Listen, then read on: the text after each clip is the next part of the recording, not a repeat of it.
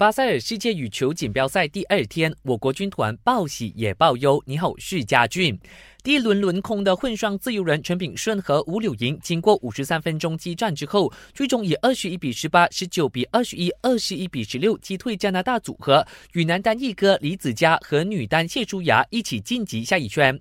可惜另一支混双吴顺发和赖洁敏，男双阿里夫和诺阿兹林分别不敌各自对手，齐齐上演一轮游。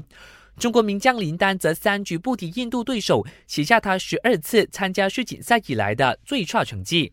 比赛呢会在今天下午三点继续进行。想要看直播的话，记得留守 S 频道八三一或者是八三四。出征菲律宾冬运会的大马代表团选手最终人数暂时还不清楚。大马奥理会会长拿督斯里诺萨透露，目前出征冬运会的我国人数还是维持在六百八十二人，但最终人数要等到下个月二号报名期限后才可以敲定。而目前我国还有三个赛项还没有提成参赛名单。